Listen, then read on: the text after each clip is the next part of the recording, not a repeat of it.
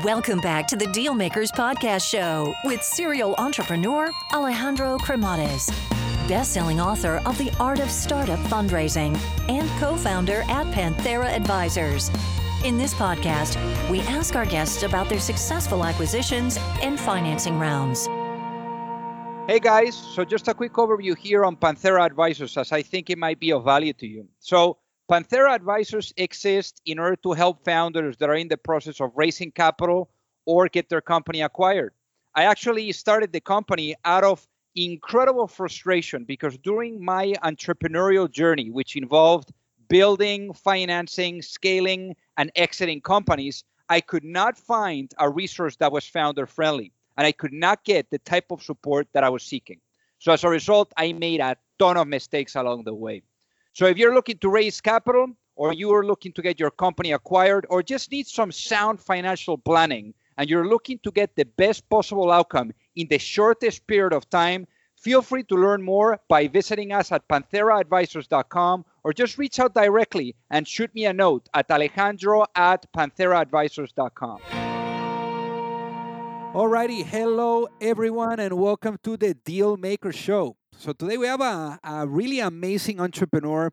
I think that we're to be learning a little bit from going to corporate and obviously a great, you know, uh, corporation that he was working at, incredible culture, uh, and then going now, you know, into startups, uh, and now especially with the one of his own, his own baby, which uh, he's uh, definitely doing a remarkable job there. Uh, so I guess without further ado, let's welcome our guest today, Spike Lipkin. Welcome to the show. Thanks so much for having me, Alejandro. Thrilled to be here. So originally born in Colorado. So how was life growing up in Colorado? Life in Colorado uh, was amazing. Spent a lot of time in the outdoors growing up, not so much time in classrooms, um, a lot of time skiing and camping. It really taught me to appreciate, yeah, the outdoors. So how was it, you know, with your parents? I mean, obviously your parents, both entrepreneurs, one in being an architect, the other one an artist. So I'm sure that you learned a ton and, and you developed the entrepreneurial bug early on. Yeah, it, it was really incredible seeing, you know, my parents build, you know, my mom's an artist and um, artists really are their own businesses. They have to do everything from creating their own work to marketing to sales, you know, and my dad's an architect. And so, you know, w- what I saw in them was a lot of what entrepreneurship is about in the beginning is doing every job and realizing that um, if you're going to build something that really works, you have to understand every component of it. Um, one of the things my dad used to always tell me is you have to do every job in your business before handing it off to someone else. And so later on, when I had the chance to start Newfront with my co-founders, we did everything ourselves early on. Even uh, even you know really little things that I think we could have outsourced um, because we really wanted to deeply understand you know every aspect of the business and then be able to go hire someone much more capable than us but hand them something that we fundamentally understood. So then in this case i mean what were some of the things that that you saw there? I mean for example with your parents you know going themselves through the journey through the ups and downs through the embracing the journey. I mean I, I think that founders really don't know what that looks like until they go at it but i think that here you had that first taste you know from in an indirect kind of way no yeah, you know, I, I think what I saw from them was um, this incredible freedom that um, even though entrepreneurship is really difficult and you know the lows are very low, um, the highs are incredibly high, and you know you, you you control your own destiny and can make just a huge impact on you know other people's lives. One of the things I know my my dad was always really proud of is how many people his projects employed. You know, when you think about it, beyond just the architecture, um, the construction, and all of the subcontractors and, and all of the related vendors. And, you know, I really came to learn that entrepreneurship is a vehicle for empowerment and empowering others. And I aspired to do that, you know, throughout my career. And in building Newfront, not only did we want to build a mission driven, highly successful business, but we wanted to build a business that took care of our team members and provided a really stable platform for them to support their families. So why philosophy? Spike? Yeah. So entered college as a philosophy major. Um, I think like most 18 year olds um, had a lot of questions about the world. And when I was in college, we went through the worst the worst recession since the Great Depression. And so I was trying to make sense of what was going on in the world. You know, I was studying philosophy. And I realized pretty quickly that if I wanted to have a job after I graduated, I needed to pick up an economics degree. So I ended up halfway through college picking up an economics degree, which really helped me make sense of, you know, what was going on in the world. I, I, remember feeling just so much uncertainty in college, looking at, you know, the stock market, looking at all these local businesses I knew, looking at the real estate sector. And so the combination of, you know, studying philosophy and economics was actually a, a great way to begin to understand what was going on in the world. So let's talk about really entering the labor market. I mean, how was that like, you know, when when all of a sudden you graduate and and you see this this this reality that that the stock markets, you know, had created? Yeah, I mean, first of all, it was terrifying. I remember um, I had friends that were a little bit older than me that were graduating, and um, it was a really tough labor market, and and really smart, capable people I knew were struggling to find roles. I was really lucky when I graduated. Um, I applied to I think hundred different jobs and um, ended up at at Blackstone. You know, I didn't when I when I joined Blackstone, I didn't really know what investing was. I certainly didn't know what investment banking was. Um, and I joined the real estate group. I figured that the economy was so impacted by real estate that it was um, an incredible place to rebuild and learn. Um, and it proved to be exactly that. You know, I crammed a ton of learning into a couple years there. Um, I saw um, a, a, big business get built um, and was there from you know the very early days. And so it, it um, was was eye opening and at the same time, uh, you know, really rewarding to get to be part of building. So talking about building, because after you graduated and and you go into it, you know, one of the the, the, the big pivotal moment, you know, before you really enter startups, that is uh, working at Blackstone. And in Blackstone, where you started, they were obviously developing the the real estate side of the business, which now is literally one of the biggest investment managers in in real estate. So how was that experience, and how was that uh, a drive, you know, of a culture that they have there? Yeah, it was like drinking out of a fire hose, candidly. Um, you know, you're working with these incredibly smart people, and the pace and intensity was like something I'd never experienced before. While I was there, um, you know, there was this, there had been this big correction in the overall real estate market, um, and things were starting to come back. And so Blackstone was investing very heavily in the recovery. And, you know, I got to see the very early stages of a business Blackstone formed. And I handled a bunch of things that no one else wanted to handle, including insurance, um, which exposed me to this really not well understood world. Um, you know, this set of products that every business out there needs to buy. You know, every product in the world is made possible because um, there's there's insurance. Entrepreneurship is made possible because there insur- there's insurance, and getting exposed to it early on was what ultimately inspired me um, to work with my you know co-founders and our team members to build Newfront. So in this case at, at Blackstone, I mean, you you had the opportunity of working with Jon Gray uh, directly. I mean, he's uh, one of the guys that that has really built the the real estate side. But I'm sure that for you, I guess from a leadership perspective, from a analysis perspective, when you're like trying to really understand the the strategic nature of operations, I'm sure that you were able to learn a lot from him. So what would you say was, you know, the biggest thing that you learned from working with someone like like Jon Gray? Yeah, you know the the exposure um, to to Jon and you know other senior folks at Blackstone w- was incredible, and I think what I saw in him and others um, were, were, really two things. I think one was um, having conviction. You know, when when Blackstone started investing heavily um, in, in the real estate sector after the financial crisis, in retrospect, it's easy to say that things were recovering, but there were a lot of confusing signals in the market, and it was by no means clear that um, we were going to have this, you know, raging recovery that that ended up following. And so it was, you know, one this this um, ability to make, you know, conviction driven um, and and thesis driven investments um, that I came to really appreciate. Two, um, it was the ability to uh, dissect, um, analyze, and understand really complex information and make it seem really simple. Um, and I, I was so impressed seeing Jon do that and seeing other senior folks at Blackstone do that, be able to take in you know hundreds of data points um, and make sense of this complexity and explain it in a way that you know anyone could understand. So it seems that at Blackstone, I mean, you were you were on a very good path. So why? What happens, you know, in your journey where all of a sudden you decide that it's time to do a complete makeover to your career, pack the bags, and and enter the startup world? You know, I had been spending nights and weekends reading about what was going on on on the West Coast, and you know, I wasn't really sure what I wanted to do, but felt like there was um, this special moment in history where entire industries were being remade. Um, and I met um, the Opendoor team uh, when they were just getting started, and and, and got to know um, Eric, the the CEO, and and um, JD and Ian, um, and they had this you know amazing idea to transform the housing sector. And so joined them early on and got to see um, an idea become a product and then a product become a business, um, which was just an incredibly um, rewarding experience. Incidentally, I was also exposed to the insurance sector while I was there. Um, Opendoor had really complex insurance, um, and at times it felt like insurance was slowing the business down. And so, again, it felt like this. It was this idea that modernizing the insurance sector was something that needed to happen. Um, and I didn't really know what it meant at the time, but it, it, felt like it had, you know, I'd been exposed to it early on at Blackstone and then um, again at Opendoor. Um, and so it, it, was sort of growing in me that I wanted to um, contribute in some way. So Opendoor, I mean, definitely um, a remarkable trajectory of a company.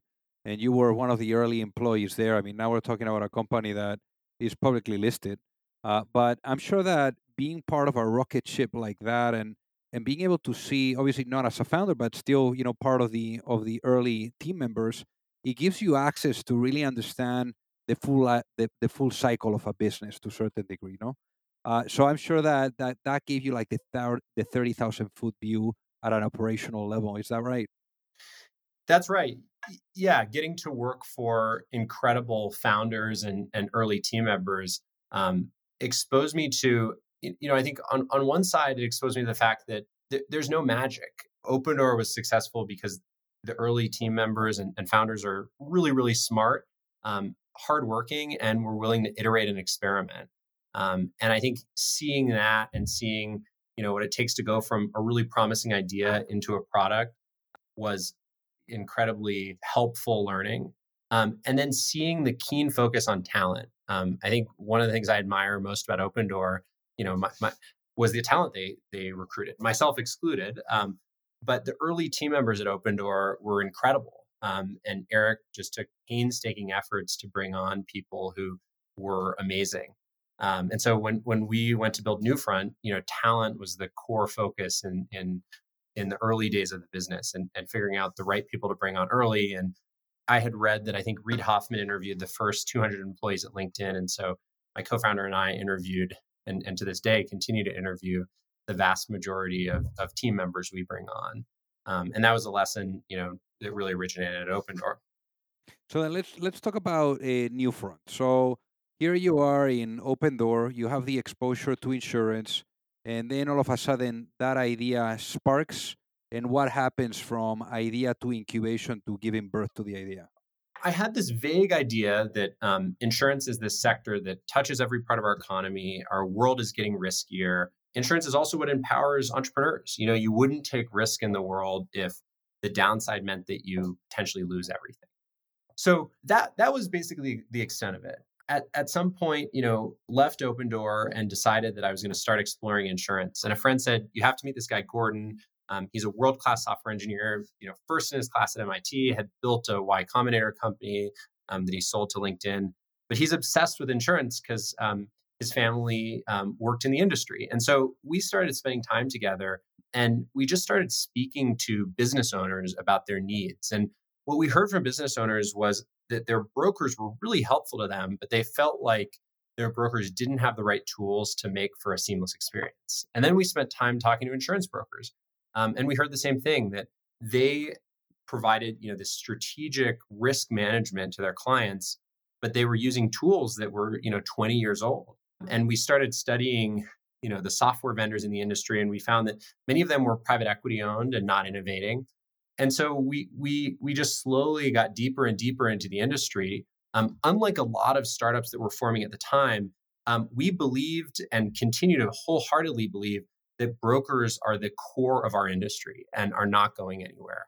A lot of folks in Silicon Valley had looked at insurance and said, oh, well, travel agents have gone away, so insurance brokers are going to go away. And, you know, I think the distinct difference is travel agents in general are dealing with a part of the world we fundamentally understand. You know, we understand what plane tickets are, we understand what a seat on a plane is. Um, insurance brokers are helping businesses deal with incredibly complex legal documents. You know, an insurance policy is hundreds of pages long. Um, when you need it, it's because something terrible typically has happened in your business and you're filing, filing a claim. And the human component, the relationship component, and the human expertise we realize is really important. And so, with that thesis, we started exploring ways in which we could streamline the experience of um, working as a broker, the experience of buying insurance as a business.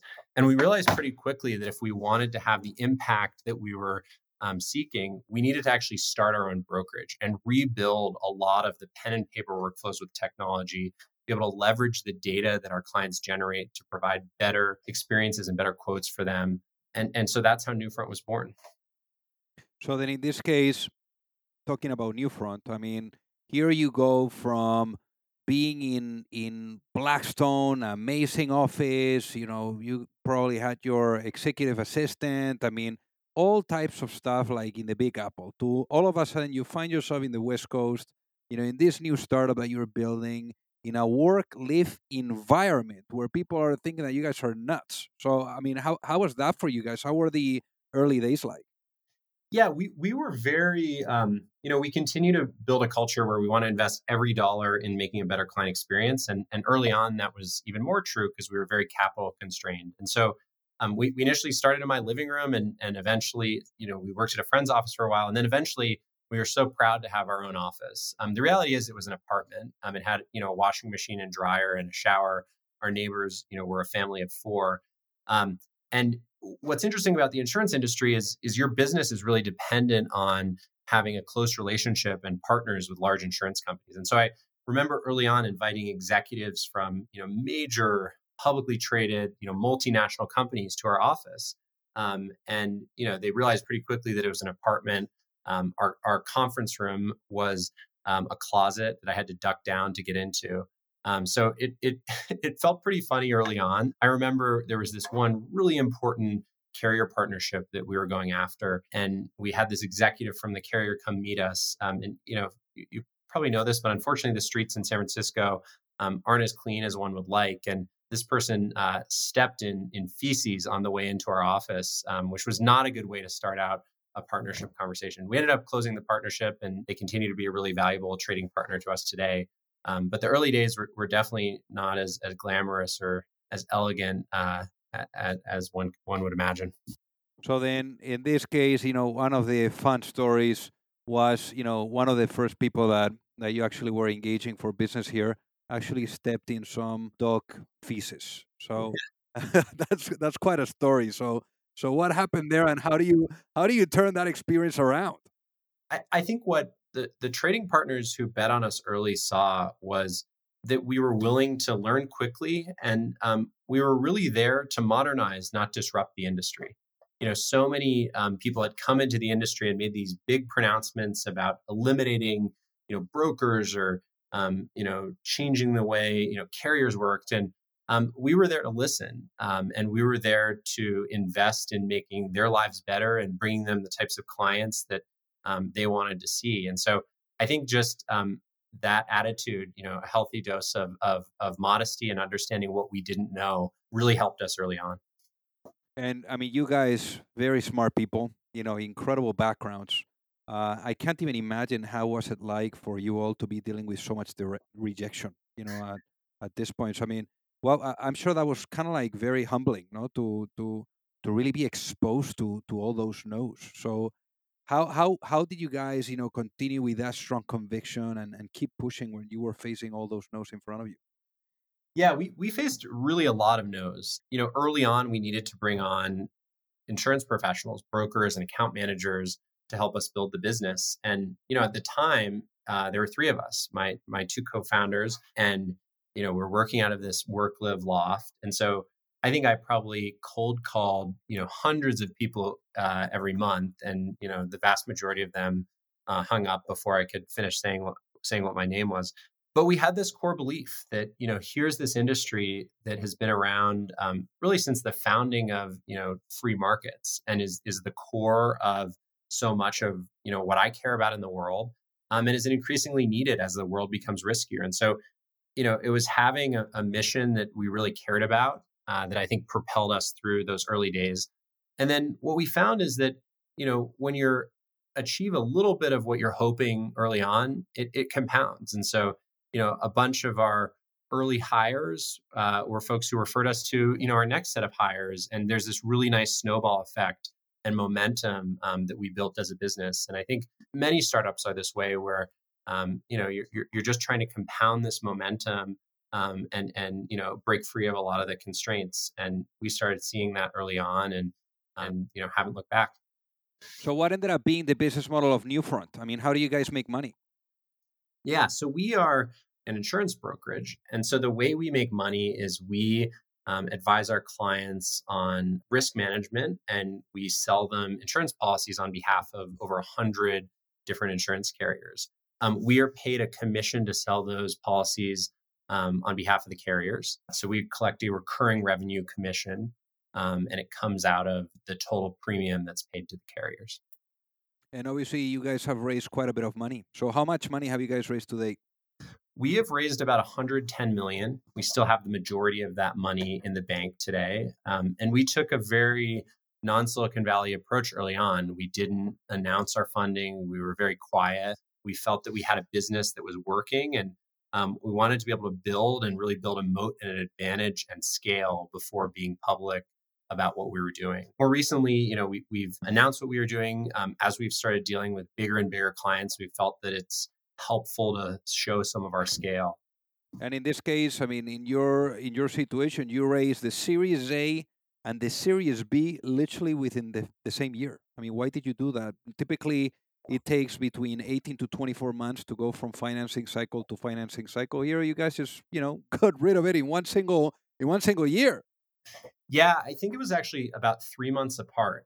Um, so we had raised our Series A um, uh, and it was a, a, a preemptive round. Um, Kevin Hartz joined our board on behalf of Founders Fund, and you know when I when I think about the business, you know, there's of of course you know revenue growth and um, and and margins are really important. But from a de-risking standpoint, um, there was a period in which we cracked a number of things in the business. Um, we were getting a lot better at understanding go to market. We had some product breakthroughs, and so I think Founders Fund saw that happening in the business and realized that while not that much time had passed, um, the risk profile of the business was just very different. And so they came to us three months after leading our Series A and offered us a Series B. Um, we've been thrilled working with them, and um, we didn't didn't hesitate and um, realized that we could further invest capital in you know building the client experience, improving the lives of our brokers and account managers. And so you know we ended up raising our Series B that way.